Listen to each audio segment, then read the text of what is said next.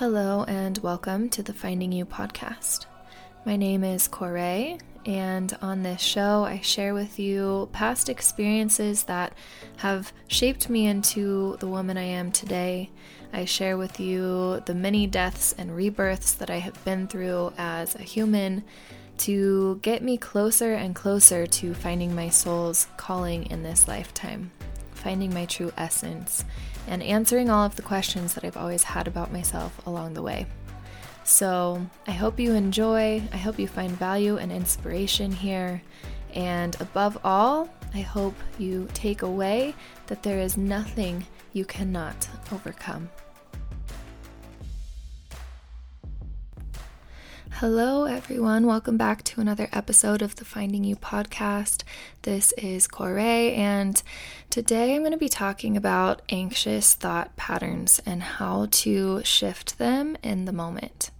So, this is something that I think all of us have experienced, and especially if you are a survivor of abuse or you struggle with anxiety, depression, self sabotaging tendencies I think all of us in today's world experience some sort of anxiety, anxious thoughts, and it's okay, first of all, is what I want you to hear is that there's nothing wrong with you because you have these thoughts swirling around your mind. These thoughts are stemming from memories whether that's a past experience that was hurtful in a way that was abusive, or if you were just exposed to a caregiver growing up who had their own anxious outlook on the world. Either one of those can result in us carrying these anxious beliefs with us in our subconscious mind as we grow up and then into adulthood. So that's the first thing I want to touch on is that there's nothing wrong with you because you're having anxious thoughts. You're not broken. You're not unfixable. All of these things are in our own control to change and shift. We just need to know how. And the first step is just identifying the fact that we would like to change, the fact that we have anxious thoughts, noticing that we don't like the way that it feels to have them, and that we would like to not have them. And then realizing that we actually do, in fact, have the power to shift them. And that's what we're going to talk about today is how to shift them. And it's actually quite simple. It just takes consistency and awareness. So let's start with awareness. The first step in being able to shift any pattern in your life is gaining awareness of it from a completely neutral standpoint as the observer, being able to just observe the thought that's coming up and noticing without getting attached, without spiraling into the emotion of it, but noticing just the fact that, oh, this thought is popping into my head and I don't like the way that that feels. And just sitting with that and observing it. That's the first step. Okay. Once you have gotten to the point where you are aware of a thought, now we're going to move into some actionable steps to be able to shift that thought in the moment. So, just for example, this is like a really extreme situation and it's kind of comical because it's it is and it isn't. It is because I know that it's not going to happen and it isn't because it is stemming from a space of my subconscious that actually has experienced really, really scary shit. And it's something that I think a lot of moms work through, and maybe even parents in general. I'm not sure about dads. Um, but for moms, like, it's so easy for us to go spiral straight to the worst case scenario. For example, my kids are out with somebody else and that somebody else, whoever's in charge, doesn't answer their phone when I call. Now, I know that they went to the park. I know that whoever they're with takes great care of them and they're extremely attentive. Therefore, they're probably not answering their phone because they're watching the kids, making sure that they're safe and having fun playing with them at the park. Okay, but there is a part of my subconscious that goes straight to the space of oh my God, what if they got in a car crash? And what if they all died? And what if the police don't have my phone number and I'll never see them again? And what if I just, it pops up on the news and it just fucking spirals? Like, who can relate to this? I know that a lot of you can, whether it's your kids, whether it's someone else that you care about. I know that we've all had thoughts like this, at least women. I don't know about men, um, but probably both, I would assume. So that's my example that I'm going to use for this. Okay, it's extreme. So when that thought creeps into my mind, I simply gain awareness without judgment of wherever that thought is coming from. And I actually shift from, if you can, it helps. Neutrality is perfect if that works for you. But if you want to take it a step further, it really helps to have compassion for yourself. If you can give yourself the frequency of compassion and love in that moment, like almost like you're giving yourself a little energetic hug, like clearly there's a part of you that is concerned and panicked.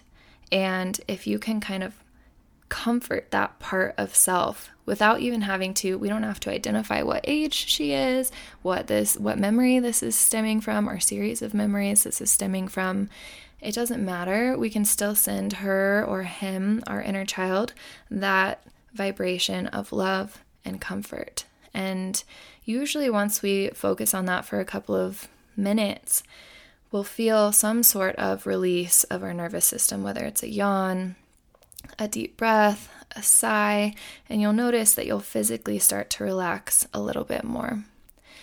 Once you are a little bit more relaxed, the next thing that you can do is start to actually shift into a different possibility with your conscious thought and intention. So, what that would look like with this particular example is okay, there's a part of me that is concerned and having the thought that my kids and whoever they're with just died in a car crash and that that's why they're not answering their phone. Okay, what's the exact opposite of that? The exact opposite of that scenario is that they are thriving and happy and playing and safe. And let that visual come into your mind. Let the emotions attached to that visual flood through your body. Just imagine that scenario as vividly as possible. Let yourself get lost in that vision for as long as you need to until your body starts to relax and you notice the panic fading away. And this is how we begin to not only shift in the moment, we're actually repairing the effects of whatever the memories are that this anxiety is stemming from again, without even having to identify those memories or when they occurred. And this can be used in an example like I just gave, where it's real time in this moment, something happening that you feel anxious about. And it can also be used in many other scenarios as well. Something else that I use this for a lot is when I start to doubt myself and the decisions that I have made, or I start to worry about the future specifically, and that pulls me out of the present moment. And if we can use this practice when we have fear around the future, especially if we're making significant changes in our lives and taking leaps of faith and doing new things and fully stepping into the unknown, there's going to be moments of doubt. There's going to be moments of fear. There's going to be moments of anxiety. And this is a great practice to use in those moments. Like everything that I'm doing with my life right now, it's like I walked away from so much and I it's because I believe in everything that I'm moving into with every fiber of my being. But there are times when the anxiety comes in and it's like, what if this doesn't impact people the way that I thought that it would? And what if nobody likes what I'm doing? And what if nobody listens to my music? What if everybody hates my podcast? What if nobody buys my course because they don't find value in what I have to offer?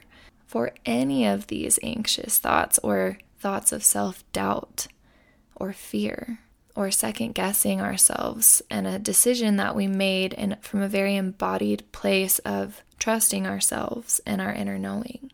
First, we can come back to the remembrance that we made that decision from a space of self trust and that we believe in ourselves and that we don't need anybody else to believe in us in order for us to be successful. All we need is our own self belief. And from there, we can put into practice the steps that I already went through.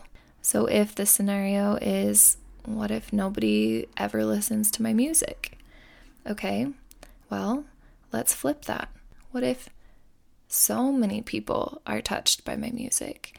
And what if so many people love the work that I'm doing? And what if so many people benefit from what I have to offer and find value in what I have chosen to do with my life. How does that feel in my body?